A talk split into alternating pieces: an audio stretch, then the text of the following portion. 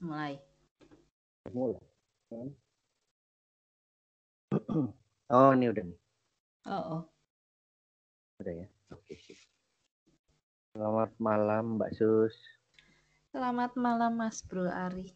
Iya, oh iya. Balik lagi podcast Abang Ade yang udah lama nggak posting ya. Kita mau berapa jam ini? Bateraiku sih 70 persen. Kita lihat aja berapa tahan. Apa kabar Mbak? Udah lama nggak ngobrol ya? Iya, iya. udah bulan ke-6 loh ini 2021. Iya. Kita mengobrol pas aku butuh dirimu aja. Gimana pekerjaanmu lancar? Ya, puji Tuhan masih dikasih nafas. Yang penting jalanin aja. Kan udah full time freelancer sekarang. Wede. Nekat yo. Salah freelance-nya udah ini kok. Berpengalaman lah. Mau kerjanya apa aja juga bisa kita. Apa aja deh Mbak. Gimana progres bukumu? Kayaknya di Instagram itu kisi-kisi bukumu apa piye itu? Itu bukuku dari 8 tahun yang lalu sampai sekarang belum selesai. Itu apa Jadi aku-? Aku diingetin sama Facebook. Oh ini gambar yang diposting 8 tahun lalu. Heeh. Terus aku bingung, wih aku iso nulis kaya ngono ya. Ya nggak tahu lah. Sekarang nulis invoice aja lebih Waduh, menyenangkan. iya betul sekali. Nulis proposal. Iya mas bro kerjaan. Ya gitu-gitu aja mbak. Bila lancar. Ya. Tuhan. Aku tadi sekilas dengerin yang obrolan kita 2020 Yang mana? tuh? dan yang di akhir 2020 Desember yang Oh, dirimu curhat-curhatan yang aduh-aduh aja. Iya, iya. Kayaknya 2021 udah lebih cerah ya. Iya, Aduhnya udah berkurang nih. Bagus dong. Yang diaduhin juga Beda. beda-beda. Iya. Alhamdulillah. Kita ngobrolin apa iki? Jadi kita ini aja apa? Ada apa ya? Jadi kan masih WFA. Hmm. Terus kadang-kadang di hari Senin dan Kamis itu kan Hmm. aku ada jadwal badminton jam Oh iya. 7 sampai jam 10. Hmm. Kadang keluarnya dari sore sekalian gitu.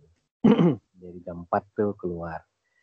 Itu ke ada kafe temanku. Hmm. Nah, enak di situ baru jadi masih sepi apa, nggak rame orang gitu. Nah, kebetulan menyediakan eh, catur, uno dan lain-lain. nah, jadi sebelum sambil menunggu apa ya sampai end of day kerjaan, Hmm. Catur sambil nunggu jadwal badminton. Hmm.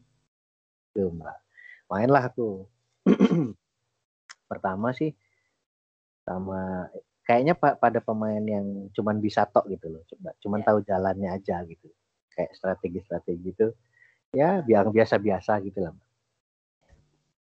Terus aku main. Karena semuanya pada komplain pas lawan aku. Kenapa? Karena aliran mainku ini kayaknya ini berbeda gitu. Hmm. aliran Iya mainnya ini adalah karena backgroundku adalah foodie gitu ya. Ah. Jadi cat catur ini tak terapkan prinsip-prinsip kuliner, Mbak. apa itu? Jadi kalau maju mesti makan. Jadi pada bingung kok ini si Ari ster di, di awal-awal diadu-aduin Hmm. gitu-gitu. Karena aku nggak nggak paham ininya kan. Aku cuma tahu jalannya, terus yang penting jalan ada backupnya ya gitu-gitu aja Hmm. apa tak adu-aduin gitu pada bingung semua Aliran aliran baru kayaknya itu. Cash aliran foodie. iya harus makan kalau berangkat makan Mantap. Mantap. nah terus aku ketemulah satu dua nah di situ aku baru kalah kayaknya mereka memang udah mengerti apa kalau lawannya begini jalannya begini Hmm. gitu lah Hmm. Nah, sudah kalah-kalah aku jadi penasaran. Oh, kok bisa ini ya? Berarti ada apa ya? Ada strategi lebih lanjutnya ini gitu. Iya Nah, terus dong. aku inget dirimu. Wah, perasaan Mbak Sus nih pernah juara nasional tahun berapa gitu. Nah, nanti aku mau nanya-nanya lagi tuh Mbak. Backgroundnya si catur apa ketertarikanku main catur lagi gitu. Hmm. Sebetulnya Terus, kalau yang apa ya kayak buat aku lah untuk untuk menjadi nggak langsung jago tapi at least mainnya enak gitu hmm, itu apa yang perlu diiniin gitu Mbak? belajar sih. yang dipelajarin tuh apanya gitu Prinsip Aku caturnya. Jadi kalau misalnya dirimu harus ngerti kalau Hmm? catur itu ada tiga bagian di Hmm. satu perta satu pertandingan, satu permainan ya. satu game ada tiga itu bagian ada tiga bagian yang biasa disebut opening atau pembukaan. Mm-mm. Ya awal-awal gitu, lalu ada middle game atau babak tengah, sama late game ada gitu ya end, end game yang babak Hmm. terakhir gitu kan. Oke Ya, nanti di babak pembukaan ya banyak teori pembukaan yang bisa kamu pelajari. Jadi nggak ngawur asal maju step maju-maju aja gitu gitu ya kan. oh. Itu. Dan itu juga harus sesuai dengan karakter sih. Jadi karakter pembukaan, pemain ah, iya. Jadi pembukaan itu kan, eh aku kan udah pensiun ya sebenarnya. Jadi nanti mungkin ada beberapa yang perlu dikoreksi ya ya silahkan. at least waktu kamu belajar dulu gimana gitu Ya, jadi kalau aku sih dulu eh, alami aja, belajar asal aja, habis itu masuk klub catur. Nah, di klub catur baru diajarin kalau ada yang namanya pembukaan. Pembukaan itu ada yang terbuka atau yang cocok untuk pemain yang karakternya menyerang atau yang tertutup yang cocok untuk pemain yang defensif yang bertahan gitu. Nah, aku kebetulan masuk pemain yang lebih bertahan. Jadi kamu nyerang, aku terus aku tahan, terus sampai kamu kecapean sendiri atau mungkin bikin salah, baru aku nyerang oh balik kayak gitu. Jadi semacam itu. Dan ya prinsip-prinsip ini ya, prinsip-prinsip utamanya misalnya eh, raja kan kan kita main catur tujuannya kan untuk mematikan raja lawan kan. Mm-mm. Jadi ya semua langkah ya jangan sampai raja dibiarkan posisi terbuka misalnya yang gampang diserang. Makanya kalau catur itu banyak pemain yang cepat-cepat rokade atau lukir boso oh Jawa. iya ya. kalau Ya, begitu majuin langsung lukir gitu ya kalau ada kesempatan langsung lukir atau oh rokade karena dengan begitu posisi raja yang semula di tengah kan gampang diserang dari sana sini gitu kan. Kalau jadi dia di udah di pojok ya sayap, eh, di pojok dan bentengnya kan bisa ditaruh di lindungi tengah untuk ikut menyel untuk menyerang dan melindungi raja gitu. Prinsip-prinsip umum gitu sih kalau mau belajar. ya sih. karena apa ya kalau badminton kan uh, praktis gitu ya pak maksudnya Nah, mukul pertama masih on power nggak ada apa segala macam kalau diulang lama-lama kan jadi oh, better gitu ya nah kalau ya. catur kayaknya aku udah main lebih agak banyak nih kok masih on on aja gitu Karena belajarnya nggak terarah kan. Kayaknya Jadi sih gitu misalnya kalau aku dulu latihan di klub, misalnya aku udah tahu kalau aku kalau pegang putih aku pasti akan opening maju apa gitu ya D4 gitu, Queen's Gambit gitu kan, D4. Dan biasanya kalau niat sih dicatat. Kayak Dewa Kipas kan katanya dia suka mencatat notasi partainya permainannya. Jadi setelah main kalah dianalisa gitu. Jadi nggak sekedar main melangkah terus selesai gitu. Tapi ya misalnya aku putih, aku main apa D4 gitu. Kamu bisa notasi nggak sih? Belum. Nah itu harus belajar dulu. Notasi gampang lah. Kan dari kiri ke kanan A, B, C, D, E sampai H gitu kan. Terus dari putih Tadi ke apa P, P, D4? D4. B4.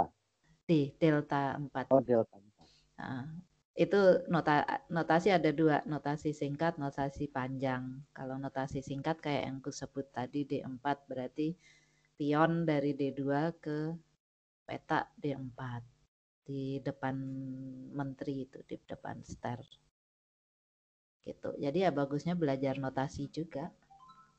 Kenapa yang itu, Mas? Kalau aku biasanya yang depan raja biar si ster sama si ininya bisa lewat itu kan. Ya, itu yang tadi aku bilang kalau yang permain okay. pemain terbuka itu cenderung E2 E4 di depan raja itu maju dua langkah. Itu karakter pemainnya biasanya menyerang ya tergantung lawan da, balasan dari lawan sih. Kalau aku kan cenderung defensif, cenderung bertahan. Jadi aku lebih suka maju yang di menteri itu. Gitu. Itu maksudnya feeling aja atau ada nah. ada apa misalnya kayak tadi kan dicatat nih. Hmm. Apakah oh kalau lawannya kayaknya notasi yang kemarin aku pernah main, kayaknya aku maju yang ini gitu apa sih? Iya. Jadi kalau misalnya kayak Queen's Gambit film itu beneran. Jadi misalnya besok aku tahu kalau aku lawan si Maria Lucia misalnya. Aku udah tahu kalau dia kalau aku maju E2 E4 dia pasti C7 C5 atau mau main Sicilia. Pembukaan kan macam-macam namanya. Pembukaan Sicilia banyak variannya ada Sicilia Dragon. Nah, aku harus persiapan Sicilia Dragon sebagai putih misalnya kayak apa kayak gitu. Jadi harus oh. belajar. Tapi ya pertama-tama kuasai notasi catur dulu. Notasi catur pertama ya? Notasi ya. Notasi. Kan gampang supaya, itu. sebetulnya supaya kebayang gitu ya maksudnya.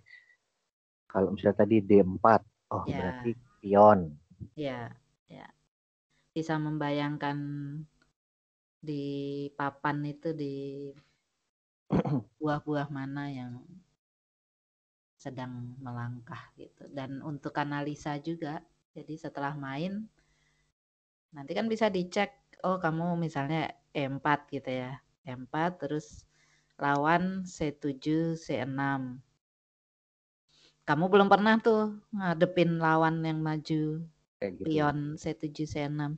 Ya cari tahu, oh ternyata itu namanya pembukaan karokan kayak gitu. Oh. Karokan variannya apa aja dicari. Banyak sekarang literatur kan. Oh. Gitu. Jadi nggak sekedar main selesai, tapi ya harus ah. dianalisa. Opening itu ada berapa, Mbak? Sicilia, Queen's Gambit. Waduh, tak banyak. Kayaknya tak terbatas ya. Mari kita tanya. Itu nama-namanya itu apa? Dari mana? Siapa yang nama? Ada ada konvensi dulu uh, kalau secara resmi ada 1327 opening dan variannya. Wadah, mesti dihafal. Enggak, kan kalau menghafal itu nggak bagus kan? Karena oh. di di papan kan bisa jadi langkah lawan di luar hafalan kita. Jadi yang ngerti aja ngerti aja maksudnya langkahnya apa gitu. Jadi ya karena ada temenku yang dia pinter, apalannya jago. Dia apal semua partai waktu itu zamannya Gary Kasparov sama Anand dari India gitu. Dia apal semua partainya dari langkah pertama sampai langkah 40 gitu. Tapi dia nggak pernah juara main catur. Karena dia cuma apal. Jadi begitu dia main sama orang yang langkahnya di luar hafalan dia ya aneh gitu, dia udah nggak tahu mesti ngapain gitu. Sementara kalau kita paham ya kita akan tahu oh kalau nyimpang ya paling nggak kita punya prinsip lah yang bisa di itu sih. Kalau ada beberapa apa? Eh, kamu dulu, kamu dulu. Ya, tadi kan kau nanya apa yang harus dipelajari. Jadi ya oh. prinsip-prinsip kayak misalnya di pembukaan gitu kan. Di pembukaan itu kan tujuan kita kan nyerang lawan apa raja lawan. Jadi sebisa mungkin buah-buah atau bidak-bidak kita berkembang kan maju-maju gitu. Tapi dengan tujuan ya, nggak sekedar dikeluarin dari baris pertama gitu. Terus ya yang kedua yang tadi ku bilang keamanan raja. Habis itu koordinasi antar bidak kayak gitu. Jadi kudamu di mana itu harus punya tujuan. Harus saling mendukung antara misalnya kuda sama menteri sama gajah gitu-gitu. Jadi ya semua satu kesatuan nggak cuma asal maju-majuin aja. Gitu sih prinsipnya. Kalau kamu main rata-rata, hmm. berapa langkah sampai skakmat? Aku lupa ya. Cuma 40. dulu kalau ya 40 lebih kalau dulu ya. Dulu aku nggak tahu kalau dunia catur sekarang. Kalau dulu gitu kita mainnya panjang, apa waktunya lebih lama. Jadi dua jam pertama masing-masing aku dua jam kamu dua jam. iya dua jam itu harus 40 langkah. Kan kita catat langkahnya. Jadi kalau dalam dua jam nggak sampai 40 langkah itu otomatis dinyatakan kalah. Nah kalau dua jam itu kita udah mencapai 40 langkah masing-masing ditambah lagi satu jam. Jadi total satu pertandingan dulu itu enam jam Iya. Jadi ada yang bilang kalau 6 jam kita berpikir itu sama dengan energi yang kita keluarkan itu sama dengan lari 10 kilo. Katanya sih gitu. Cuma terus berubah berubah terus kan karena hmm. kecepatan teknologi dan sebagainya. Terakhir aku main tuh udah satu jam satu jam 30 20 langkah kalau nggak salah. Lalu diperpanjang satu jam jadi total empat jam. Nah, itu udah harus ada hasil menang kalah atau draw gitu. Itu sih dulu ya. Kalau langkahnya ya ya rata-rata sih 40 jarang yang partai mini. Kalau partai mini itu ya 40 tuh seorang ya berarti ya mbak ya? Masing-masing kan. Masing-masing ya? Nah, kan aku putih, kamu hitam. Langkah pertama putih apa, langkah per, ke, pertama hitam apa balasannya gitu kan. Gitu. Yes, yes, yes. Tuh. Jarang yang partai mini. Partai mini itu di bawah berapa ya? Mungkin belum lepas dari babak opening kamu udah mati gitu. Kerajamu udah mati. Itu partai mini. Itu sih Mas Bro. Kalau middle itu kan kalau kalau opening tuh masih bisa kebayang gitu Mbak. Maksudnya. Ya. Langkahnya kecatat ini maju ini maju ini. Kalau udah di middle tuh kan bidaknya udah mungkin udah banyak yang dimakan. Ya, betul.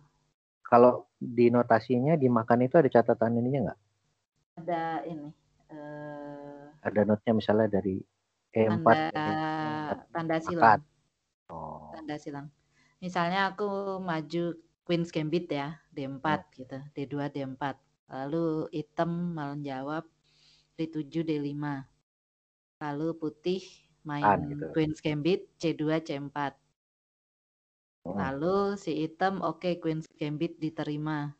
Jadi D5 silang tanda apa tanda X gitu. D5 X C4 itu tandanya bidak D5 makan bidak C4. Gitu. Itu kalau kamu dikasih notasi permainan gitu. Itu kamu Hah? kebayang coba? Cuman Kalau lihat dulu notasinya kebayang. Dulu kebayang. Dulu ya waktu masih. Ah, Dulu aku sama teman-temanku suka main catur buta. Oh, pakai pensil aja gitu. Enggak. Jadi kita jalan di mall gitu ya. Oh, Masuk ngomong-ngomong doang. Ngomong. Main catur yuk. Ya udah kita main. Oke, E E2, E4, E7, E5, KG apa? KG1, F3, KG KB 8, C6. Sambil jalan, sambil ngomong. Ya kayak Queen's Gambit beneran itu. Gitu. Dulu. Makanya banyak yang etan kan. Otaknya nggak kuat. Tapi menyenangkan sih. Terus kalau ini gimana? misalnya kalau misalnya badminton itu kan ya sama tadi ikut klub, kemudian apa ikut sirnas gitu terus kemudian masuk pelatnas. Nah, kalau Iya. catur tuh piye? Sama. Cuma aku tidak seberuntung orang-orang lain sih. Jadi banyak dramanya. Banyak drama. Jadi aku cat, eh, ini sambil cerita ini ya pengalaman pribadi masa Oh, lalu. iya. Jadi aku main catur tuh sebenarnya udah dari kecil kan dari umur lima tahun seingatku ya. Tapi main-main aja, nggak ada tujuan. Habis itu diarahin sama kakak, sama orang tua, beneran main bisa.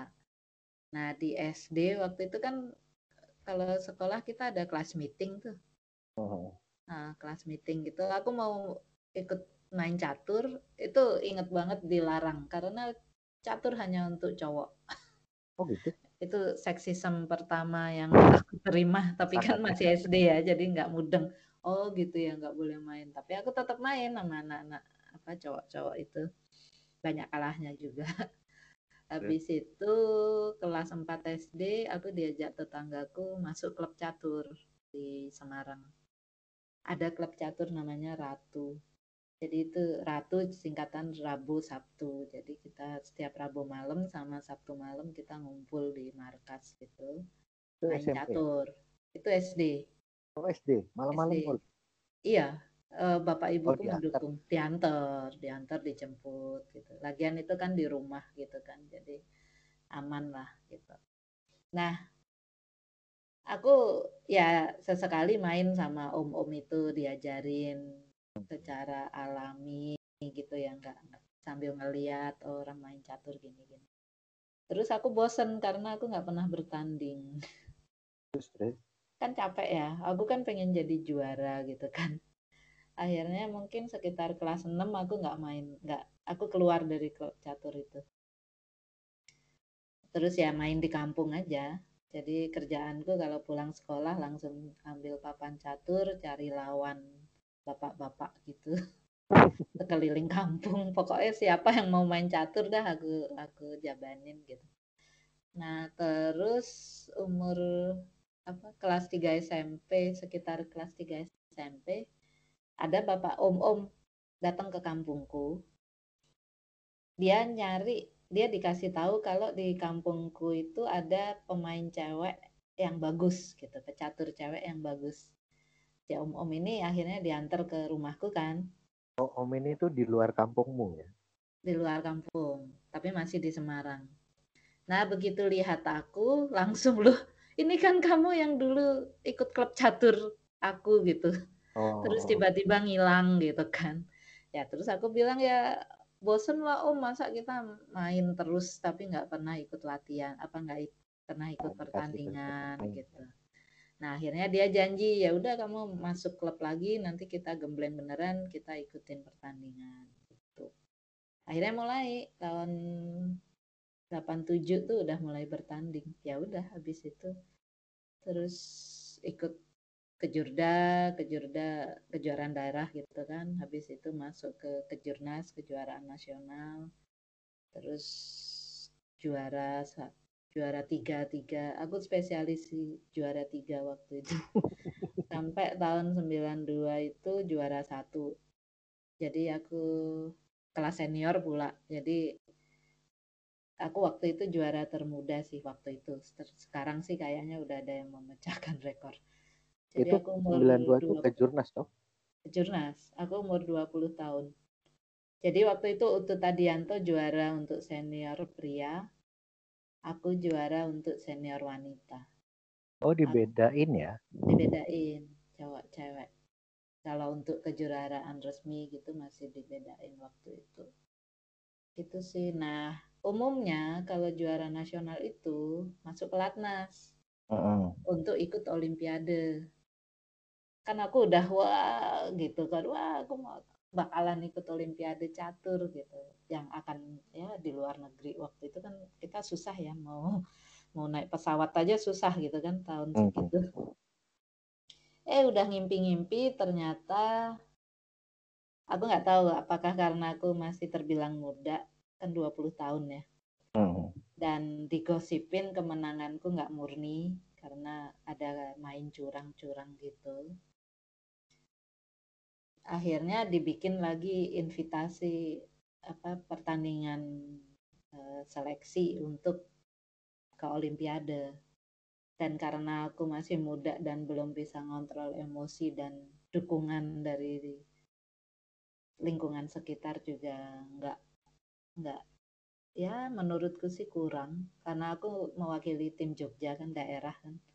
Beda sama tim Jakarta yang dibekali dengan segala pelatihan terus segala ilmu gitu-gitu.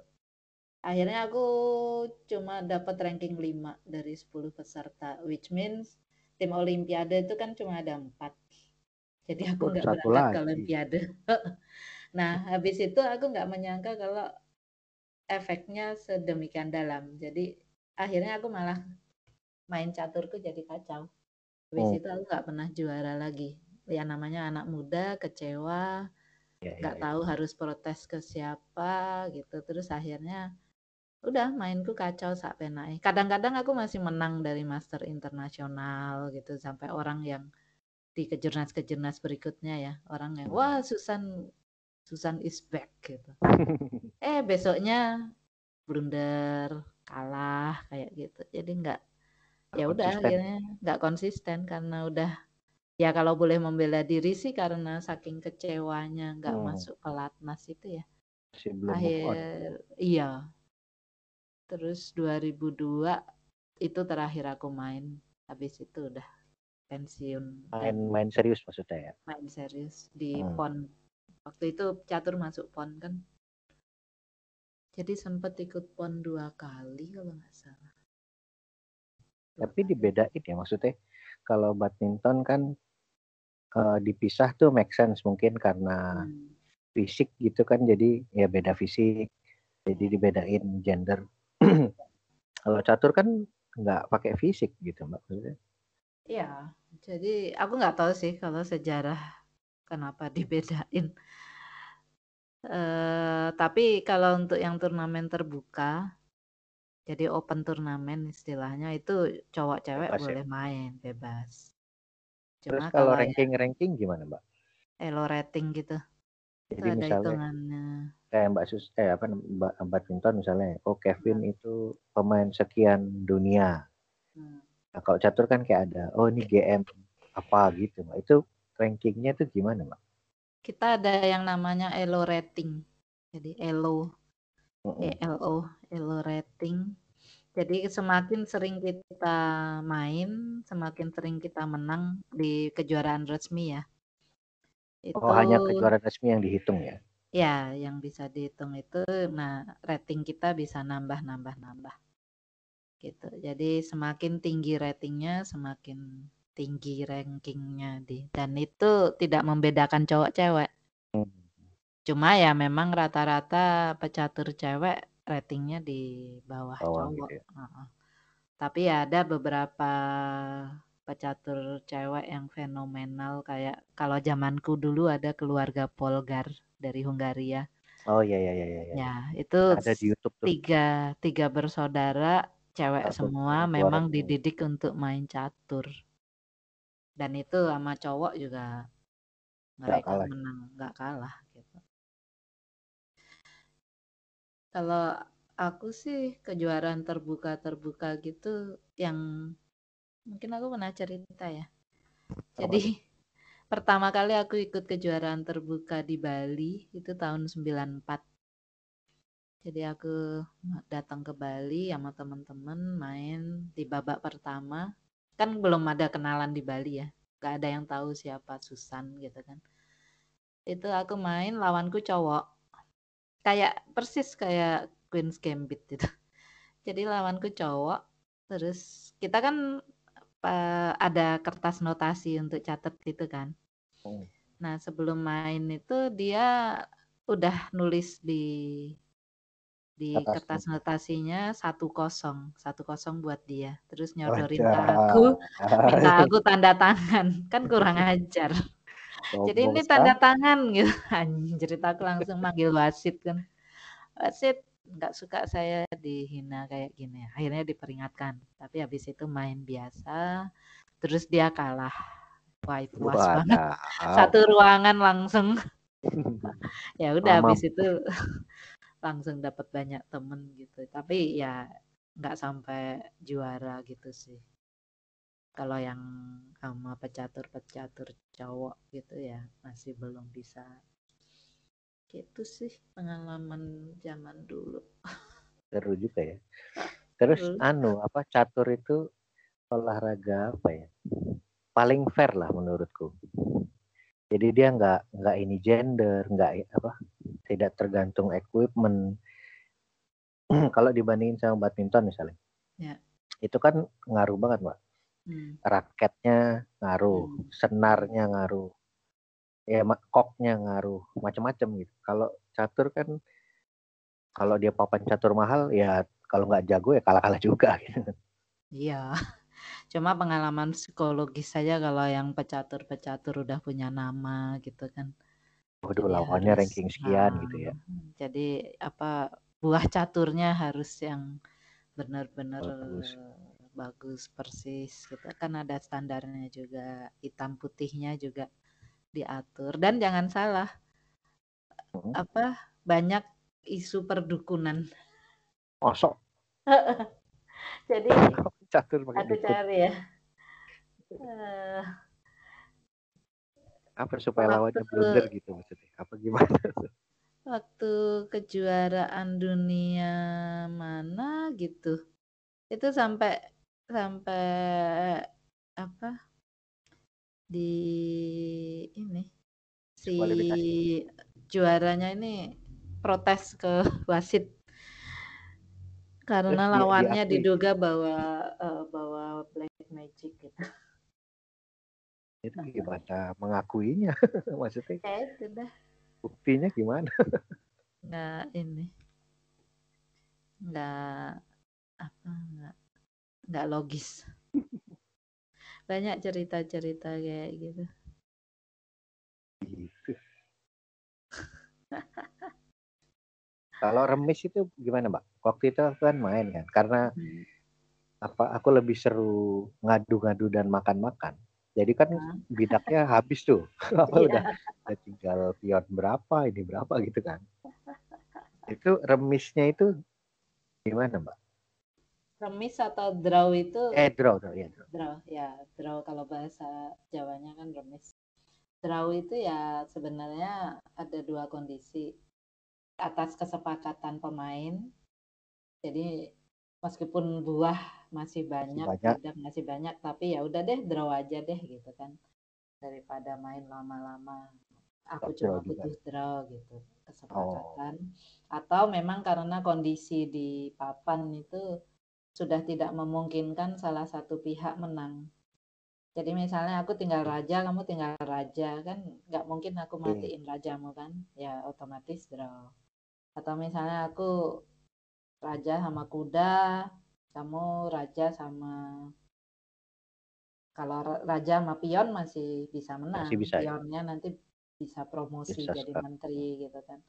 Kamu raja sama gajah misalnya kayak gitu. Ya, sulit juga tuh ya. Ya itu itu ya dinyatakan draw. Dinyatakan drawnya oleh wasit atau sama-sama kesepakatan? Oleh wasit kalau kayak gitu. Biasanya sih misalnya aku sama kamu, terus aku udah menyadari kalau ini kondisi draw ya aku manggil wasit kalau di pertandingan ya. bahwa ini udah draw nih, nggak bisa dilanjutin gitu. Oh. Ya, ya, ya. Seru juga ya. Seru sih. Tapi ya banyak cerita. Aku jadi inget kejadian pertandingan-pertandingan pentingku yang akhirnya draw. Kalau draw dapat poin nggak, Mbak? Setengah-setengah kan. Oh. Kalau aku menang ya. kan satu. Nah, kalau kalah nol. Kalau draw ya setengah-setengah. Aku setengah, kamu setengah. Makanya kadang kalau misalnya kesepakatan kita ya. draw aja gitu ya. ya Oh. kalau misalnya aku cukup draw udah jadi juara, ya udah ngapain aku? Tapi harus lawannya juga harus mau gitu ya. Iya. Kalau nggak mau ya nggak boleh dipaksa. Kalau equipment itu apa Mbak? Apa? Equipment catur gitu. Selain papan dan ininya ya. Papan catur, kalau punya jam catur ya lebih bagus. Kalau nggak punya biasanya setiap pertandingan udah disediain kan.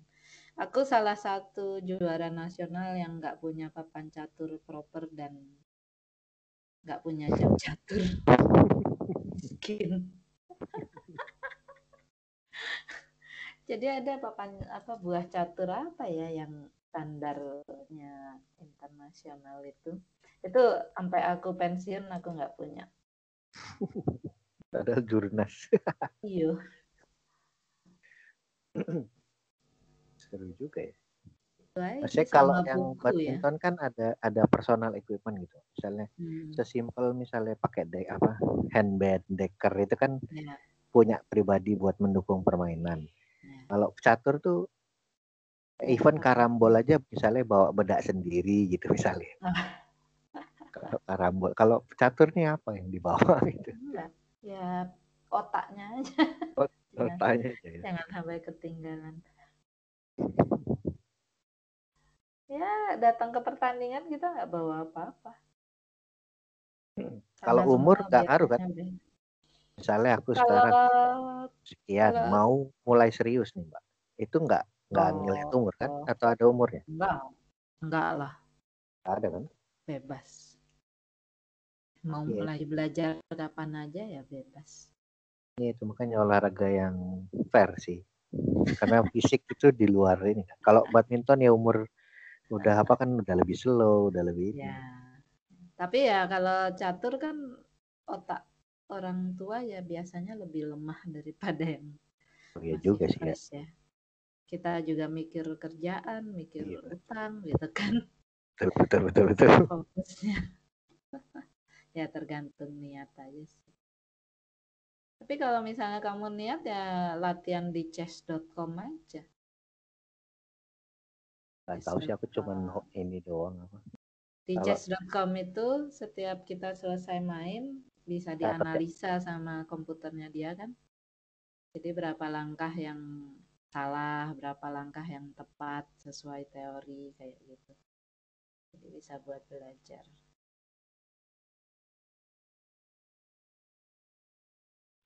Susah juga ya.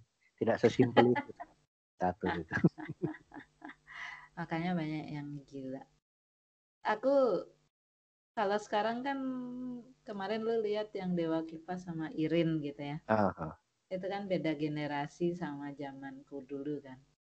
Irin terus Sultan siapa yang cowok itu? GM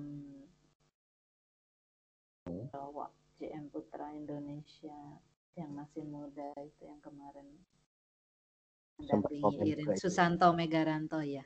Susanto Megaranto. Itu dulu dia masih pi banget. Aku udah senior. Eh sekarang dia GM dan aku bukan apa-apa. Cuma zamannya beda. Kalau Irin gitu Susanto itu kan udah di zaman internet ya. Ya, ya, informasi mudah. Gampang ya. Gampang dulu zaman aku itu buku catur tuh langka banget jadi kita ya sorry sorry untuk para penerbit kita belinya fotokopian Ya, Fotokopian. nyari. Heeh. dan itu dijual setiap ke jurnas pasti ada stand buku yang buku-buku fotokopian dan laris Terus Berapa sih kalau beli asli itu berapa, Mbak? Kalau dulu kan mahal ya. Dulu tuh ya tahun 90 lah taruh. Aha. Itu kita punya buku namanya Informator. Informator tuh diterbitkan berkala kalau nggak salah enam bulan sekali atau empat bulan sekali. Itu dulu isinya kumpulan partai-partai dari segala uh, pecatur seluruh dunia yang dianggap bagus gitu kan. Hmm. Di pertandingan-pertandingan penting gitu. Nah, itu dikumpulin jadi satu buku namanya Informator. Nah, informator semua anu notasi tok gitu. Ya, isinya notasi sama gambar papan-papan gitu. Itu dulu seingatku kalau tahun 90 tuh udah ratusan ribu. Oh, mahal dong. Mahal, kosku aja 25 ribu gitu kan. Mahal banget. itu berapa lembar, Mbak? Tebel ya? Apa ya? Tebel, tebel ratusan oh. ratusan lembar. Gitu. Sampai Mahal sekarang masih itu. ada sih informator. Kalau sekarang sekitar 30 dolaran. Tapi hmm. belum masuk Indonesia ya. Kalau masuk hmm. Indonesia kan nggak tahu harganya berapa. Gitu. Itu udah kalau ratusan iya. Iya, jadi dan internet nggak ada kan. Nah, hmm. begitu tahun seingatku tuh warnet masuk Jogja itu tahun 95 apa ya? Jadi, wah seneng banget aku ke warnet, nyari-nyari berita catur, nyari-nyari partai yang apa terkini, print, habis itu fotokopi, bagiin teman-teman gitu, urunan.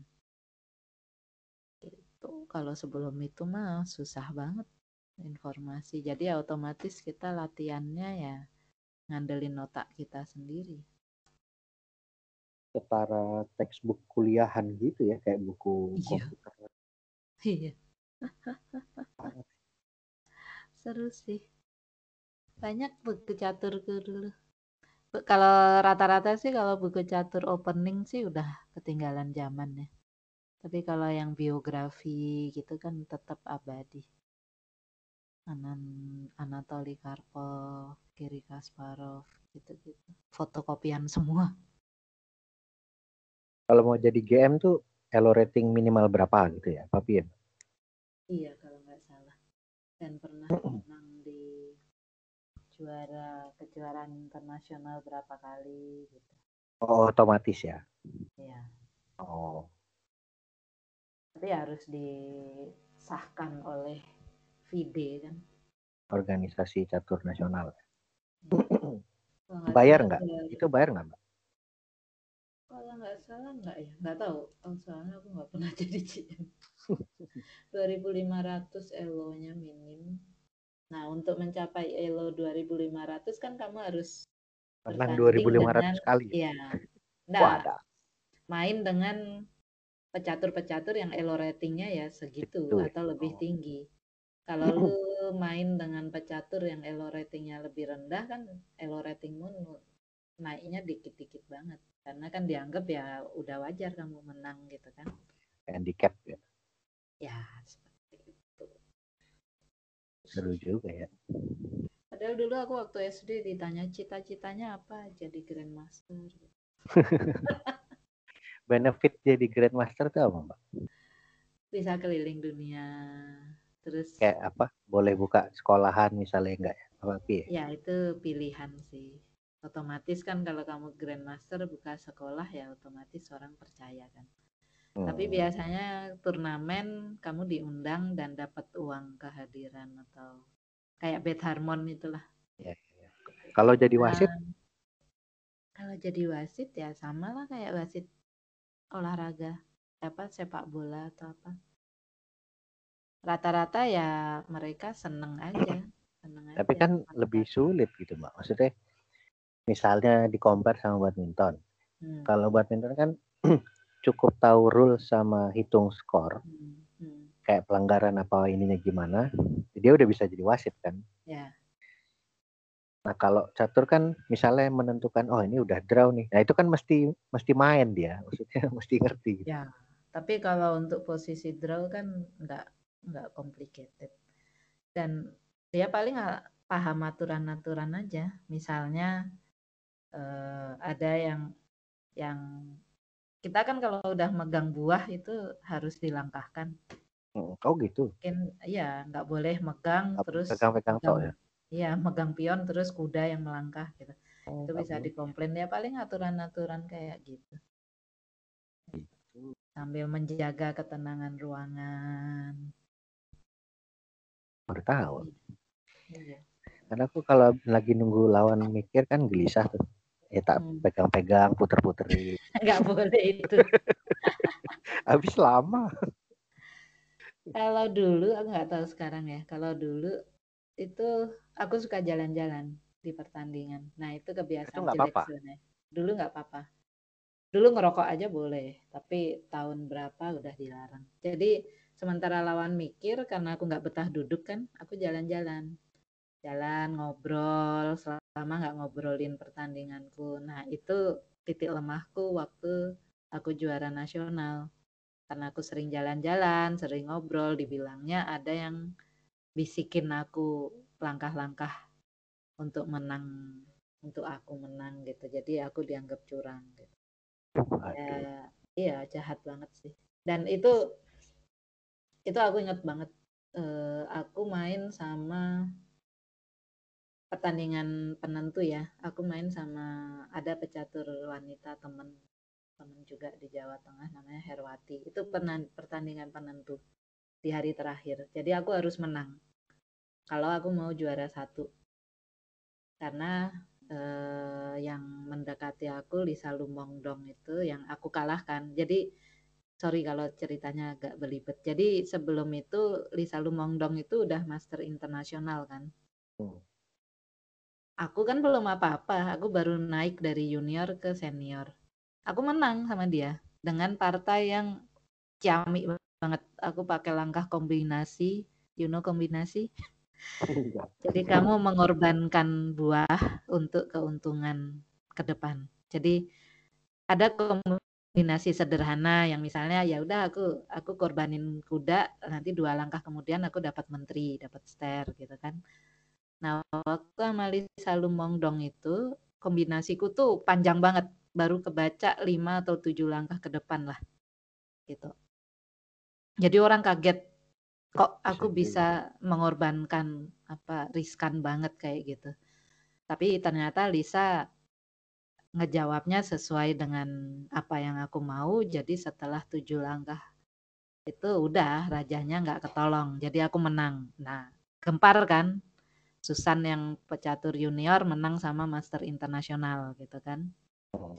Habis itu mulai diawasin gitu, dijaga oh. ketat sama timku bahwa eh kamu bisa juara nasional nih gitu. Jadi beban juga. Nah, di pertandingan terakhir itu aku harus menang. Karena kalau aku draw pun si Lisa ah, ini selisihnya kan cuma setengah angka kalau nggak salah. Jadi dan dia lawannya agak agak Lebih lemah. ya. Hmm. Nah, jadi dia pasti menang gitu. Kita asumsinya dia pasti menang. Jadi aku juga harus menang kalau nggak mau keselip. Nah lawan terakhirku itu Herwati. Itu aku nggak pernah menang sama dia. Dari awal sampai akhir aku main catur aku nggak pernah menang. Jadi kayak ada beban psikologis gitu. Ya, ya, ya. Itu satu-satunya pecatur yang aku nggak pernah draw, nggak pernah menang kayak udah ada mindsetnya udah pasti kalah. Nah, ya. waktu itu udah kan ternyata papanku udah nggak beraturan. Waduh, aku kalah nih, udah mulai bercucuran oh. air mata. Nah, aku pamit ke karena kita nginep apa ruang pertandingan sama cottageku itu terhubung connecting. Oh. Jadi aku lari ke kamar dengan mau cuci muka lah biar nggak nangis-nangis gitu kan. Cuci muka, aku diseret sama salah satu pecatur wanita temennya ya tim Jakarta gitu. Dia udah nyusun papan di ini, papan di kasur gitu. Posisiku yang sekarang. yang ah, ah yang sekarang yang belum selesai itu. Dia bilang kamu bisa ke sini sini. Aku udah yang Aku waktu itu masih polos ya. Aku bilang enggak enggak enggak udah udah udah kalah aku udah nggak bisa menang. Jadi aku sebenarnya nggak dengerin dia. Nah itulah yang dianggap aku dikasih tahu orang untuk main gitu. kalau kalau analisa aku setelah aku agak pinteran gitu. Padahal aku nggak minta dia untuk menganalisa gitu loh. Jadi dia kayaknya yang jebak aku gitu kan. Puji Tuhan dua tahun kemudian dia mati. Waduh. mati muda, bodoh amat. Semua yang denger di luar sana. Ya aku sih nggak no hard feeling sih, cuma ya udahlah. Ya Hmm, tapi habis akhirnya itu menangnya kan di nah terus aku kalah kan? Aku Oh, kalah akhirnya kan? kalah. kalah aku sama Herwati karena memang udah kalah. Jadi diaturin papan apa pun aku udah nggak nggak ini. Bisa itu sekedar jebakan aja buat menuduhku main curang gitu ternyata si Lisa juga kalah Oh gitu. jadi aku tetap nomor satu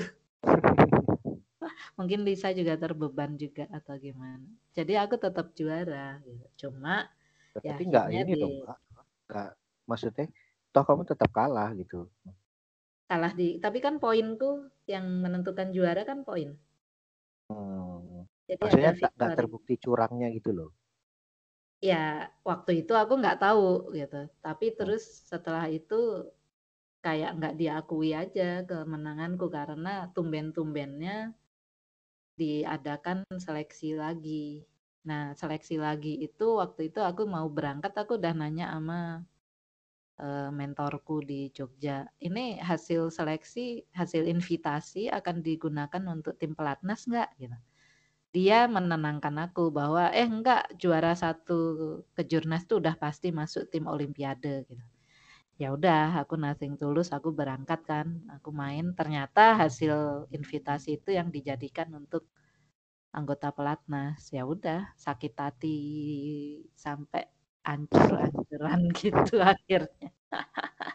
ya masih muda juga sih, belum stabil, terus nggak ada supporting system yang bener-bener bisa menguatkan aku gitu. Itu cerita gelap soal dunia catur Indonesia tahun 90-an. Itu sih. Ya udahlah, memang bukan jatahku jadi grandmaster kan. Kalau di catur tuh ada ini juga, Mbak. Kayak di bola kan kayak ada match fixing gitu. Apa itu? Jadi pengaturan skor misalnya nanti kipernya sama backnya dibayar buat apa? Ah, biar menang gitu kan ada tuh biar judi menang gitu toh. Ada. Oh, ada juga Karena ya. itu aku ngalamin karena aku udah patah hati sama catur. Terus aku mainnya jadi nggak bener nggak bener. Akhirnya ya akhirnya dalam banyak kesempatan aku yang ya udah deh, eh, gue ngalah deh lu mau kasih gua berapa gitu. Lima puluh ribu gitu. pun waktu itu aku terima karena aku udah udah males sama catur gitu kan. Jadi ada satu pecatur wanita di Jawa Barat waktu itu. eh dia udah udah almarhum, teman baik sih. Hmm. Jadi waktu itu agar dia juara, aku harus ngalah. Ya Poin udah, gitu ya. ngalah aja. udah nggak gue pikirin, udah dikhianati kayak gitu kan. Jadi akhirnya mainku ya itu jadi ngatur-ngatur skor nggak sehat gitu. Nggak- akhirnya ya udahlah pensiun aja, udah nggak nemu fun dan udah sering itu ngatur-ngatur ngatur-ngatur apa skor itu. Ada juga berarti ya. Berarti di, Ada. dipakai orang buat judi juga kayaknya cuma. Ya, di setiap olahraga aku rasa ada. Dan ada pecatur yang memang eh, profesional di dalam artian temanku dulu ya, aku nggak tahu sekarang. Temanku Hmm. dulu dia tuh sering dipanggil keliling Indonesia. Ada orang kaya di Lampung gitu. Manggil dia diterbangin tahun segitu, suruh main sama pecatur Lampung. Ditanggung semua, kalau menang dia dapat duit gitu. Itu yang di luar event-event Resmi ya. ini ya, resmi. Gitu. Kayak tarkam gitu ya. Eh, pribadi. Jadi nggak nggak nggak ada kejuaraan. Jadi kayak diadu aja, kayak adu ayam. Iya. Iya, tarkam tuh. Kalau di badminton Iya. ada tuh, Mbak. Nah, Jadi yang ex pelatnas atau Ah, ya lagi ini di apa ya main di gor sini biar gor situnya rame ya, nanti dikasih motor gitu kan kalau ini Iya. oh ada juga ya ternyata ya Cowok-cowok rata-rata. Kalau cewek sih baik-baik aja sih. seru ya. Terus aku dulu tuh termasuk yang petualang gitu kan. Jadi aku suka ikut open turnamen sama cowok-cowok gitu kan. Yang itu ke Bali sampai makan nih cuma Indomie berapa hari nanti begitu ada yang menang udah dapat duit baru kita makan nasi padang gitu. Atau waktu ke Bojonegoro datang kemalaman nggak sempat nyari losmen ya udah aku tidur di gor aja sama cowok-cowok itu tidur lesehan besoknya nyari pengalaman nyari penginapan karena aku cewek sendiri ya aku tidur sendiri gitu kan kalau diingat sekarang tuh hina banget. Jangan bandingkan sama Queen's Gambit yang tinggal di hotel kayak gitu ya. Karena kita kan open turnamen dan atas biaya pribadi. Jadi ya nginepnya di losmen-losmen yang bareng-bareng apa supir-supir truk Hmm. mobil box gitu-gitu. Dan aku ngalamin kayak gitu sampai kalau aku inget-inget sekarang tuh hina banget. Itu seru seru sih. ceritanya seru. Seru tapi kalau yang nggak ngalamin tuh pasti apalagi yang nontonnya Queen's Gambit gitu ya. Dipikirnya kan hidup pecatur kayak gitu. Ya ada juga yang versi undergroundnya. Terus sih waktu itu di Bojonegoro tuh karena kita ngirit kos ngirit ongkos gitu kan. Beli sate 10 tusuk ya dibagi tiga tiga biji. Nasinya tiga gitu. nasinya tiga satenya ya satu Satu, aja satu. dibagi tiga. Nanti kalau ada yang menang dapat duit baru makan enak. Seru. Banyak sih cerita Kayaknya kalau- penting. kayak gituan yang diangkat ke Netflix lebih seru tuh ceritanya sebenarnya bikin Queen's Gambit versi Indonesia. Iya, banyak cerita banyak cerita yang mungkin orang nggak kebayang gitu. Waktu aku masuk UGM itu kan UKM unit kegiatan ca- mahasiswa caturnya kan paling lumayan paling Ya. aktif di Indonesia kan. Jadi banyak pecatur kuat di situ. Dan banyak cerita yang misalnya ada mahasiswa yang jadi gila gitu. Kosong jadi kalau orang catur bilang kita kita kita mahasiswa catur karena ini mahasiswanya pintar masuk faktu apa fakultas kedokteran UGM gitu kan pasti ya, pintar ya, itu. pintar anak baik-baik cuma memang kata teman-teman yang kenal tuh dia orangnya tertutup gitu. Jadi kalau menurut anak-anak catur dia itu gila karena nggak kuat ditekan sama keluarganya dilarang main catur kayak gitu Hmm. kalau menurut keluarganya tentu saja keluarganya menuduh catur yang bikin dia Ya, ya, gila ya. sampai dia tuh pernah jalan kaki lu bayangin dari kampus UGM sampai jalan Parangtritis Wah, ada naik motor aja Seper- jauh. Sepertinya dia lagi memikirkan langkah-langkah. Udah 10 game kayaknya. Seru loh kalau dijadiin film. ya itu. Belajar dari kecil gitu kan. Ya, terus karena apa ya? Karena pikiran kan. Kalau badminton kan lu selesai main capek ya. Hmm. Tidur gitu kan. Enak malah tidurnya gitu. Kalau catur tuh karena pikir kita pakai otak selama main nggak bisa segitu aja dilepas gitu. Jadi misalnya aku main sama dirimu, aku pernah kejadian tuh habis pertandingan tuh. Aku main, Kepikiran. aku kalah nih. Kepikiran. Aku tidur, tidur. Ternyata selama tidur itu otakku kerja. Jadi aku sampai kebangun yang oke, aku harusnya ngelangkah ini untuk menang Nanti gitu. mestinya gini gitu ya. Terus bangun, ah jam 4 pagi. Ternyata gue mikir selama tidur. Ya kayak gitu-gitulah. Dan banyak, itu nggak cuma aku yang ngalamin. Rata-rata pecatur pasti kurasa ya pernah juga lah mengalami kegilaan-kegilaan. gitu. Iya, iya, iya. Terus iya. sih, Aku tuh penasaran aja sih hmm, sebetulnya karena kenapa?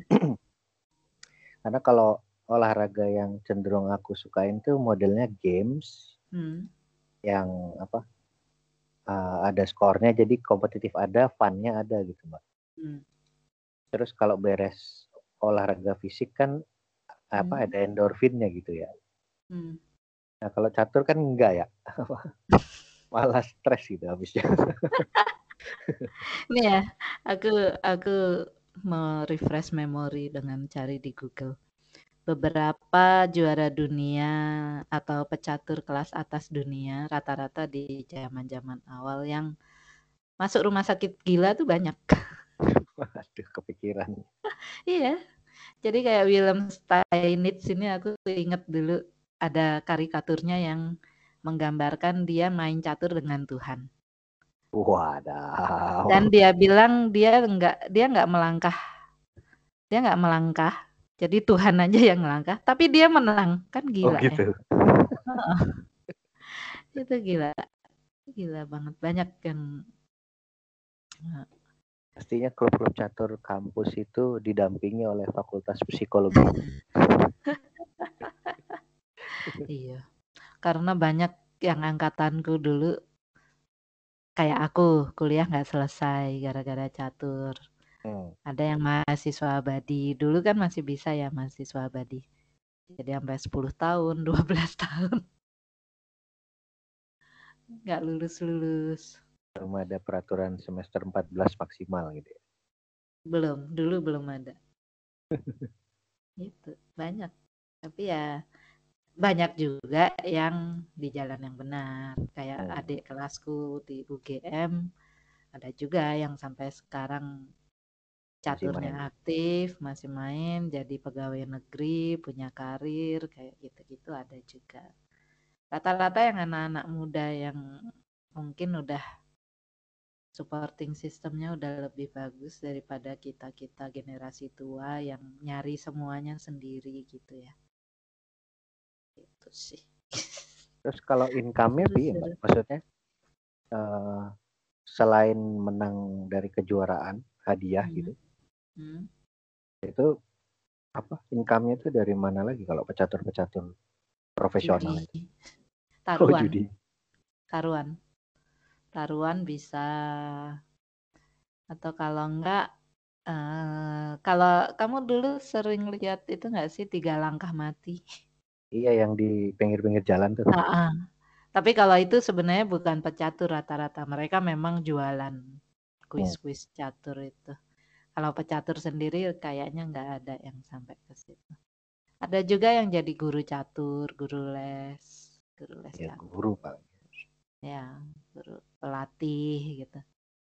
Aku dulu sempet sih yang lain les matematika waktu masih waktu SMA, aku dilesin catur dua kali seminggu. Tapi ya jadi terbuka dunianya. Berapa dulu bayarnya, Mbak? Kelas catur. Kayaknya cuma eh, less than 100 ribu ya. Orang dulu waktu itu duit masih aku kasih pogung aja 22.500. Makan itu masih 500 perak, masih dapat nasi gudeg, telur ayam. Jadi kayaknya ya paling 50 ribu mungkin sebulan. Seminggu tahun dua kali. 9 tanggul tahun 88 ya Hmm. 80-an Iya seminggu dua kali tapi dia ngenalin banyak hal ke aku nggak cuma main cuma catur ngajarin gitu ya. Nggak kadang aku dibawa keluar dibawa ke tongkrongan pecatur-pecatur itu tadi yang main taruhan kayak di Queen's Gambit kan ada tuh pecatur yang suka di taman itu Ya, ya, ya. ya. Nah, itu di tiap kota aku rasa pasti ada. Di Bali juga di Denpasar ada. Nah, itulah dulu dari kecil aku udah bergaul sama proletar-proletar seperti itu. Jadi udah terbiasa tidur di lapangan, tidur di Malioboro gitu udah. Ya, menyenangkan sih. Tulislah itu. Mbak, di buku atau blog. Menarik sekali ceritanya. Di blog udah sempat kutulis sih. Eh, ada kalau nggak salah sampai tujuh bagian apa ya cuma ya nggak lengkap banget kalau yang soal atur-atur skor kayaknya belum aku tulis di blog. Udah aku lupakan saja. Jahat banget. Apa kacau banget lah udah. Udah kayak nggak punya tujuan hidup dibayar lima puluh ribu aja mau gitu ngalah gitu mas bro. Tapi kalau aku menyarankan ke temen-temenku sih anaknya kalau ada yang suka catur gitu kan ya udah diarahkan aja Ya. biar nggak keterlanjuran dan biar belajar yang bener gitu kan karena catur itu kan kamu jadi berpikir logis ya Iya. Kapan ya bulan lalu? Dua bulan lalu. Apa tiga bulan lalu? Pokoknya aku beli. Ya aku lagi mikirin catur ini sebelum kita memutuskan direkam gitu kan. Terus aku mikir dulu nih, kok aku bisa main catur nih? Siapa yang ngajarin ya? Ternyata Ah. dulu di rumah ada papan catur, bapakku ngajarin gitu. Ya walaupun sebatas jalannya ini apa, Hmm, ya main biasa lah. Gitu. hmm. Nah, jadi tak beli juga, tak ajarin anak-anak main catur. dan merancang strategi yang Tapi- sebenarnya kalau diterapkan dalam hidup bakal bikin kita jadi sukses gitu ya. Hmm. Tapi kalau aku kan udah kadung tersesat. Eh lucu kayak anakku yang cowok, Hmm. eh kita main catur, udah disusun. Eh, dia nonton YouTube dulu, oke, dia jalan ini. Terus aku jalan, dia nonton lagi, "Hmm, oke, aku Oh. jalan ini. Terus aku jalan yang lain, loh, kok ayah jalannya yang itu kan? Emang nggak boleh, ya boleh lah. Berarti salah nih strategi aku. Dia nyari lagi gitu.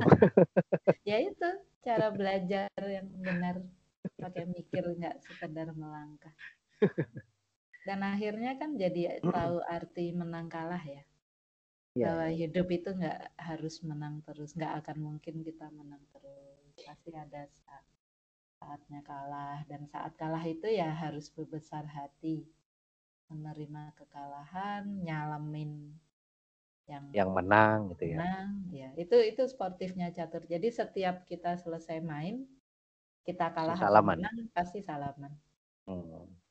Jadi rata-rata pecatur tuh ya temen, jadi temen semua. Hmm. karena dulu kita di ini banget apa semboyannya Vide itu gens una sumus Hmm. kita satu keluarga kurang lebihnya kayak gitu jadi Hmm. kita merasa kalau aku pecatur aku datang ke Jakarta atau ke Bali aku cari pecatur lain udah langsung diterima kayak keluarga nginep di rumahnya dulu sih gitu sekarang nggak tahu Itu Iya. gens una sumus Solid ya. Kayak sesama pengguna Vespa tua gitu ya. Nah, ya. Nggak kenal, mogok tiba-tiba bantuin. Gitu. ya. betul. Ya, Seru ya? Terus cuma ya apa? Ini aku sambil nginget-inget pengalaman-pengalaman waktu mahasiswa. Dulu UKM catur UGM itu sempat ada gonjang-ganjing. Kenapa? Ini gue ceritain aja. Tahun, aku lupa tahun berapa, tapi waktu itu UKM catur itu sedang UGM mau jadi tuan rumah untuk turnamen catur mahasiswa se-ASEAN. Jadi dari Filipina, dari Jakarta, dari Indonesia berapa kota gitu kan, Hmm. datang ke Jogja untuk main. Nah, waktu itu kan ada kelas cowok, ada kelas cewek gitu kan, perorangan beregu gitu-gitu. Dan aku sama teman-temanku itu terhasut, biasa kan panitia. Hmm. Jadi ada yang menghasut kita bahwa, eh kamu kok mau sih dikasih uang saku segitu gitu. Dana yang turun itu banyak banget loh gitu. Jadi nggak harus kamu, harusnya kamu terima lebih. gitu. Nah, kita terbujuk. Jadi yang cewek itu dan plus beberapa pecatur senior, kita menuntut, menuntut hak. Nggak bisa dong dana da, turun misalnya ratusan juta gitu ya tahun segitu. Yang ke bawah berapa? Yang uh, masa kita cuma dapat segini. Akhirnya setelah nego-nego-nego semua nggak dimainkan karena kita menolak untuk berdamai. Itu mena itu sebenarnya menyakitkan sih menyakitkan banget buat kedua belah pihak. Tapi kita kan udah kadung ya udah kadung atas nama solidaritas dengan tim putra gitu. Jadi akhirnya tim inti semua mundur baik yang cowok yang maupun yang putra maupun putri. Yang junior-junior baru diturunkan. Jadi UG, UGM nggak ada gaungnya lah di turnamen. Wah sayang. Itu drama banget tahun uh, uh, tahun 94 atau 95 something something Terus dasar aku kan aku orangnya cuek ya. Yang datang kan teman-temanku banyak datang kan dari Surabaya, dari universitas mana-mana. Jadi aku tetap datang ke gedung pertandingan. Nonton aja. Lihatnya ketemu teman sama teman-teman yang lain janjian ya nanti di sana gitu. Kurang ajar banget sih kita, udah nggak mau main tapi kita tetap datang gitu. Eh begitu pas aku dateng kan orang-orang langsung pada heboh loh kok kamu nggak main? Kenapa semua pemain inti UGM nggak ada yang turun? Gitu kan. Aku ketawa-tawa aja ya nanti deh di luar ceritanya. Eh datanglah panitia yang which is teman baik kan seniorku di UKM catur itu. Datang aku di seret gitu diambil tangannya keluar yuk gitu Saku yang waktu itu inget nggak zaman Soeharto tuh ada istilah cekal. Jadi cegah tangkal itu. Jadi aku langsung teriak, wah aku dicekal ya. Wah rame. Besoknya masuk koran Jogja beberapa kali. Terus aku yang aku sedihnya sampai nangis sih waktu itu diantar sampai keluar terus ketemu teman-temanku putri yang ma baru mau masuk jadi mereka nggak sempat diusir kan aku bilang nggak nggak kita nggak boleh masuk gitu. Akhirnya nongkrong di trotoar sambil nangis kok temen gue senior gue yang selama ini deket tega ngusir gue keluar gitu. Waktu itu mikirnya gitu. Sekarang aku pikir aku yang kurang ajar sih. Nggak menghargai panitia. Jadi wajarlah diperlakukan kayak gitu gitu kan. Jadi inget waktu itu nongkrong di trotoar cerita sama wartawan Bernas itu dimuat ceritanya di koran berapa hari berapa episode gitu. Terus UKM-nya mati. Habis itu kan udah semua langsung diselidiki gitu gitu aku nggak tahu ceritanya gimana. Jadi nggak ada kegiatan UKM lagi. Sampai berapa tahun kemudian adalah yang berniat menghidupkan dihidupkan lagi, dikumpulin lagi orang-orang yang bermasalah senior dulu kan udah pada lulus. Jadi yang di kepengurusan baru nih benar-benar orang yang tidak terlibat dengan kasus-kasus lama gitu kan. Gitu. Terus aku sempat jadi ketua umum, ketua unit di periode kedua. Jadi periode pertama aku sekretaris, tahun berikutnya ganti aku jadi ketua unit dan aku menyadari bahwa ngurus cowok tuh ternyata tidak semudah ngurus cewek loh. Orang mikir kan ngurus cowok gampang ya, karena kan kalian logis gitu kan. Katanya kan gitu. Cowok lebih logis daripada cewek gitu kan. Ternyata nggak juga. Susah ngurus cowok itu. Harus menenteramkan, harus ada yang kebiasaannya harus kalau tanding harus makan gula jawa merah. Jadi sebelum tanding tuh aku harus motong-motong gula jawa merah agar enak buat dia makan, dia kunyah gitu kan. Itu harus disediain kalau enggak emosinya terganggu. Gitu-gitu. Iya. Tapi seru sih. Habis tanding kita ke angkringan, analisa tadi gimana gimana mainnya kayak menyenangkan. Gitu mas bro. Kayaknya udah panjang nih ceritanya. Kira-kira rasa kepenasaranmu apa lagi? Catur sih goal goalku sih cuman anu ya apa? Pengen bikin ya pengen mainnya lebih bagus saja jadi nggak sampai nggak sampai serius gitu mbak. Karena aku lagi apa hobi banget sama badminton. Well, mainnya maksudnya tadinya diawalin mainnya cuman pengen cari keringet kan. Maksudnya olahraga nggak ada lagi. Kalau lari aku bosen sendirian apa nggak seru. Akhirnya badminton. Tapi sekarang nah, jadi serius gitu bukan serius ya maksudnya jadi lebih serius. Kayak Meskipun apa ya? modal semangat aja ya. iya. Jadi equipment tuh udah mulai serius gitu. Tadi kan cuman oh ini beli raket pukul-pukulan aja gitu kan. Itu udah agak lebih serius. Terus kenapa kamu tiba-tiba main badminton? Karena anak kos. oh anak Jadi kos main badminton ya? Iya, dan belum pernah sih. Jadi waktu itu kita kan suka nongkrong-nongkrong gitu, terus eh badminton dong gitu. Ada yang punya raket gitu kan. Akhirnya ya udah deh, eh, aku tekatin. Aku kan bukan tipikal olahragawan ya. Meskipun kamu sebenarnya kalau mau main catur, jadi atlet catur yang benar, harusnya kamu punya olahraga fisik untuk mendukung ketahanan fisik untuk mikir 6 jam itu kan. Jadi kayak Anatoly Karpov misalnya dia kalau nggak salah dia lari, kalau Gary Kasparov dia renang. Banyak atlet catur yang dia punya aktivitas fisik yang jago juga gitu. Tapi aku kan pemalas ya. Jadi dari tahu kalau boleh dibilang sejak aku mahasiswa tuh aku nggak pernah olahraga lah gitu.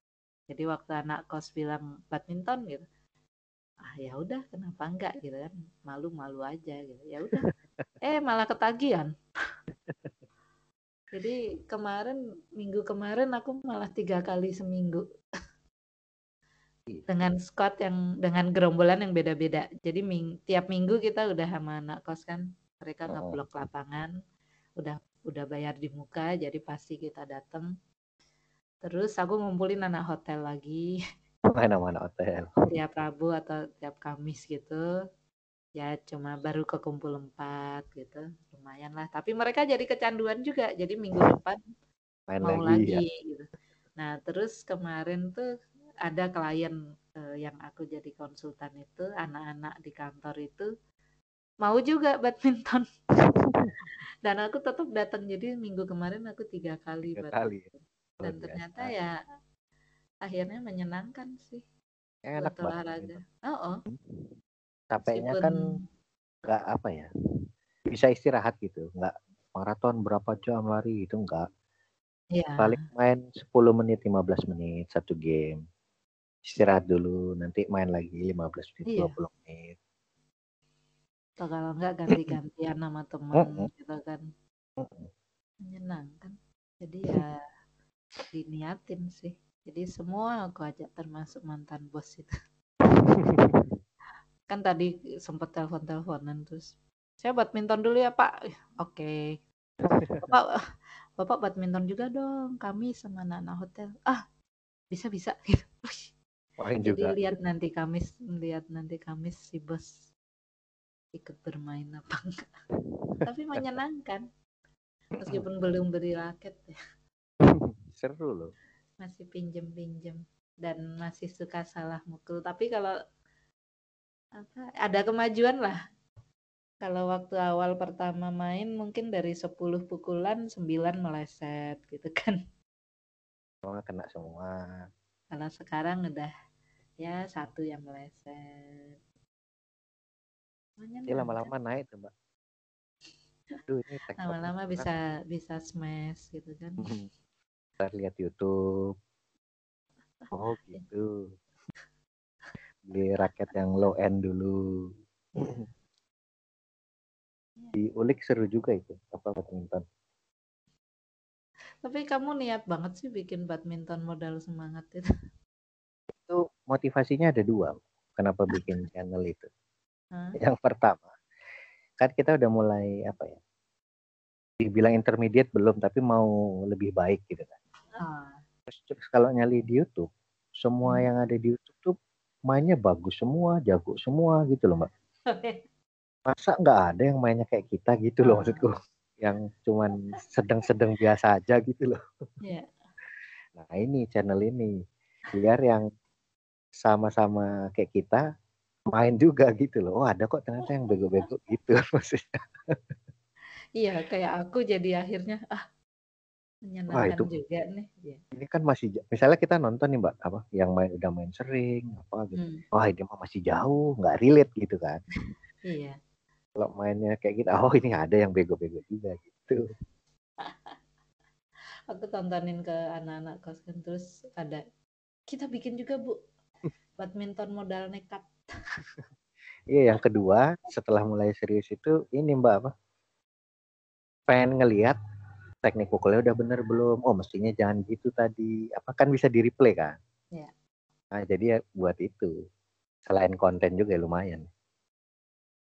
Ya, jadi sebenarnya kan sama kayak catur kan.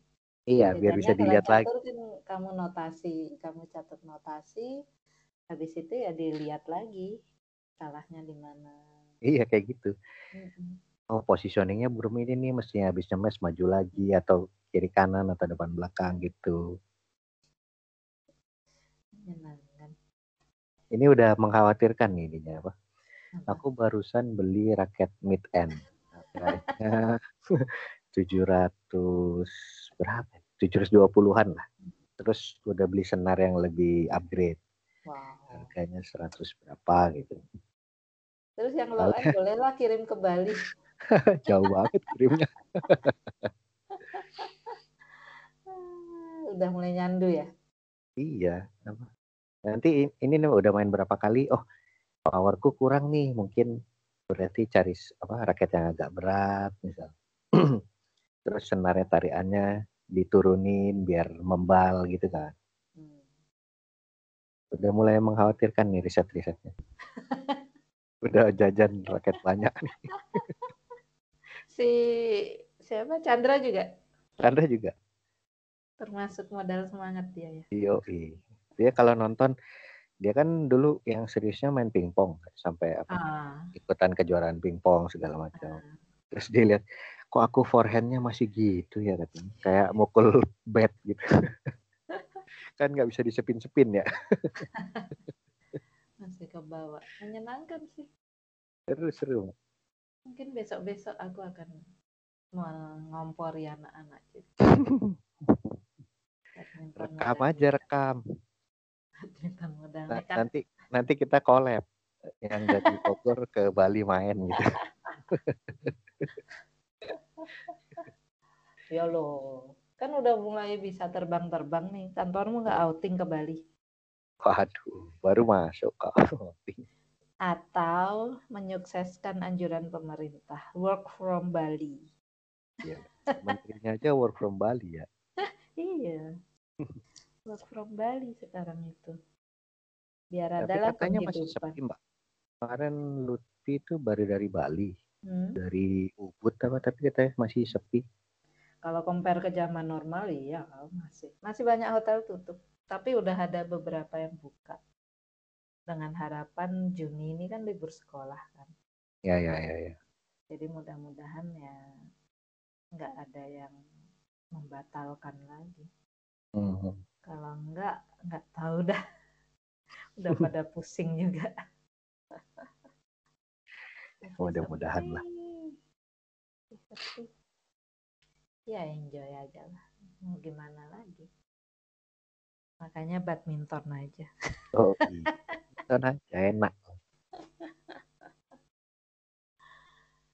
Cuma Intinya ajak Chandran tadi. Nantilah bahas iya. badminton ajak Chandran. Kan udah pernah tuh.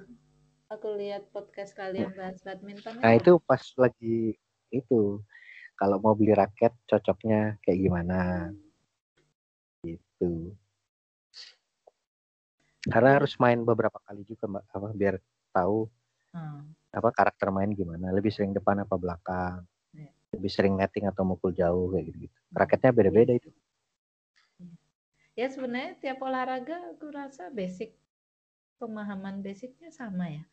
Kayak tadi yang kulihat kalau kamu main catur ya kamu harus paham kamu karaktermu menyerang atau bertahan. Kalau menyerang, ini loh pembukaan-pembukaan yang sesuai gitu kan. Kalau bertahan, kamu belajarnya pembukaan-pembukaan yang ini gitu. Itu sih sama sebenarnya. Kalau aku sih untuk saat ini lebih sering jaga depan karena tenaganya belum cukup kuat untuk di belakang. Pukul nanggung-nanggung mulu kalau dari belakang ya. iya. di depan ya tadi udah kata anak-anak, wah Bu Susan mainnya udah mulai bagus nih. Terus ada yang bilang, ya gimana enggak minggu kemarin tiga, kali. kali. bagus lah nggak malu nggak malu-maluin. Makanya aku kaget kan. Wih di Mbak Susan posting badminton nih di IG. Minggu ini udah berapa kali nih? Iya. tumben ini tumben sekali apa yang terjadi nih. Kayaknya perlu dicurigai aku sebenarnya stres terus butuh pelampiasan. Tanpa sadar. Eh kalau kok kamu pakai kok yang berapaan? Aku, kalau aku saat ini masih uh, orientasinya masih harga aja sih. Oh. Gak tahu kualitasnya yang kayak apa, nggak tahu. Kalau kok sih aku yang kita paling cocok sekarang pakainya karya KS tuh karya sport eh hmm. KS namanya mbak karya apa gitu ini hmm. kamu cari aja hmm. soalnya kan mainnya masih belum betul-betul banget jadi hmm. kalau mukul masih apa keceplok-keceplok kena bulunya jadi gampang rusak nah si karya sport ini dia agak lebih tahan okay. terus kan di di apa kalau beli kok tuh ada speednya gitu mbak di di apa namanya di packagingnya itu ada tulisan speed 77 oh, ya? atau 78. Ada. Biasanya kalau yang lingkarnya hijau, hmm. kok koknya itu lebih berat, lebih apa? Lebih lambat. Hmm. Kalau yang karya sport ini 78 lebih ringan, lebih cepat. Jadi kalau mau dipukul tuh agak agak jauh ininya. Hmm. Jadi pakai yang karya sport itu. Iya, ada sih Tokopedia. Kalau di Bogor sih 65, 65 sampai 70 harganya. Iya. Gitu. Kalau beli yang mahal-mahal apa eman-eman ya maksudnya. Iya dipakai sekali cepret-cepret rusak. Harganya seratus ribu. Iya. wow. Ada kan yang sebiji seratus ribu yang katanya bagus untuk di lap udara terbuka gitu. Ada sih. Tapi belum berani ya orang masih sering rusak. Jadi kalau aku lihat yang mainnya jago-jago kayak di lapangan sebelah itu jago misalnya. Tak lihat koknya itu warna hijau, ininya apa? Lingkaran ininya kan ada. Hmm. Gak tahu deh marknya apa lupa. Nantilah kalau udah jago baru ganti. Ada kok apa ini? Air shuttle bola badminton. Mahal amat. Yang plastik apa? Plastik. Kok Oh iya itu mah buat latihan. Oh, buat latihan aja. Ternyata rumit juga ya kalau dibikin. iya, kalau diulik-ulik banyak. kita sih masih asal tepok-tepok aja. Hmm. Menarik. Sepatu, kamu udah beli yang khusus? Udah dong. Karena beda mbak bener apa? Si Lutfi kan udah ngulik apa ngulik duluan apa? Hmm. di forum-forum bulu tangkis itu ditulis apa? Kalau budgetnya raket di bawah sejuta, hmm. pakainya yang ini aja. Mendingan invest di sepatu dia bilang karena uh, ini banget apa ngebantu. Kalau hmm. sepatu yang bukan misalnya pakai pertama aku main pakai sepatu training gitu. Yeah. New Balance yang biasa lah gitu ya. Yeah. Nah itu kan dia buildnya lain tuh mbak. Emang buat build indoor terus apa kakinya sedang jadi mata kaki itu masih kehalang. Terus empuknya beda gitu-gitu sih. Kamu mulai itu.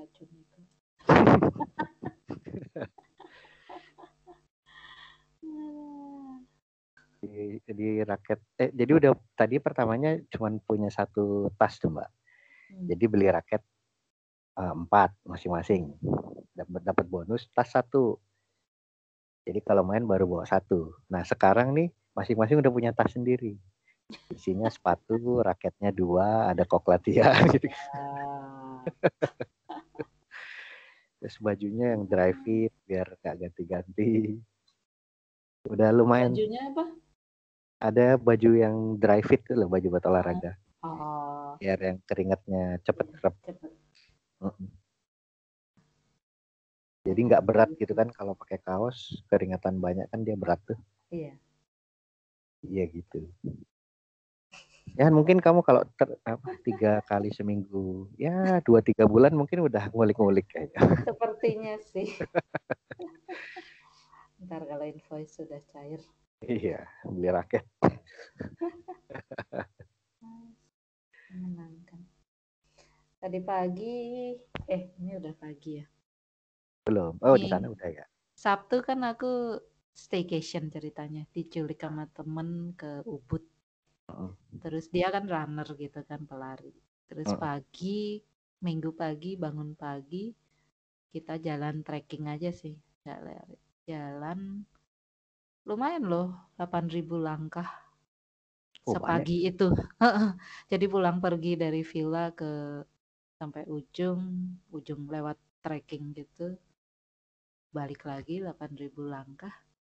Aku pikir aku mulai senang berolahraga. Kalau dulu kan kita nggak pernah gerak ya. Iya. Tapi dirimu udah nggak sakit-sakitan lagi kan kayak dulu.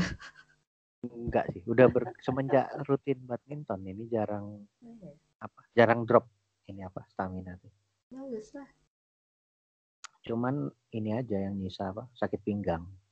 Ya ini mah karena berat badan sih. sakit pinggang ya asem. Ya sama kalau kerja duduk terus kali. Iya, duduk terus. Kamu masih WFA? Masih masih belum boleh.